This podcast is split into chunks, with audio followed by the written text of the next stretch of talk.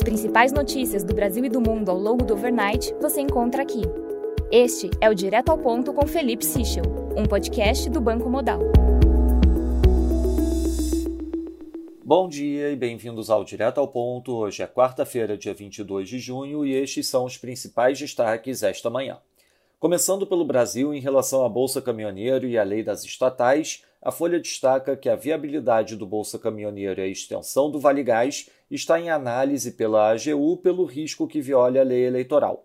Na avaliação de parte do governo, a inclusão da medida em uma PEC afasta os questionamentos eleitorais. A expectativa é contemplar entre 700 mil e 900 mil caminhoneiros autônomos com o Vale.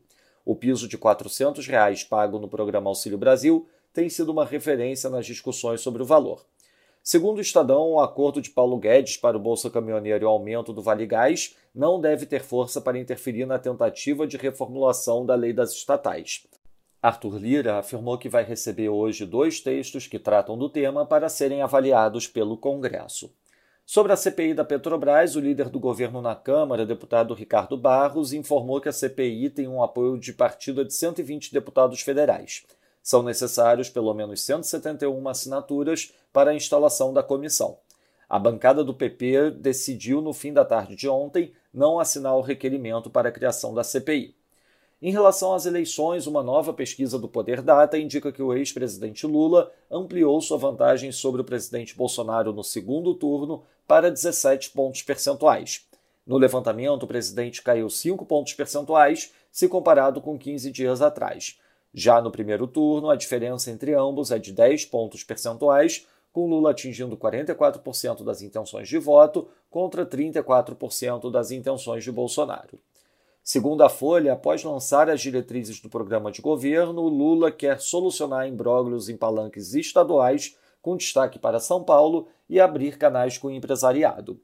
Passando para o setor internacional, no Reino Unido, a divulgação da inflação de maio mostrou variação de 0,7% no mês, em linha com o esperado. A variação year over year ficou em 9,1% e a variação year over year core ficou em 5,9%, marginalmente abaixo do esperado 6%. Um estudo da London School of Economics mostra perda real de 470 libras de salário anual para trabalhadores em consequência da perda de produtividade advinda do Brexit.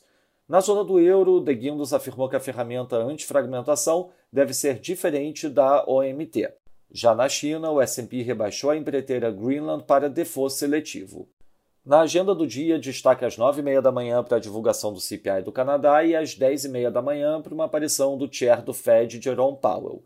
Durante o overnight, teremos a divulgação dos flash PMIs na zona do euro e no Reino Unido. Nos mercados, o dólar index fortalece 0,04% no momento, o peso mexicano desvaloriza 0,02%, enquanto o rand sul-africano desvaloriza 0,47%.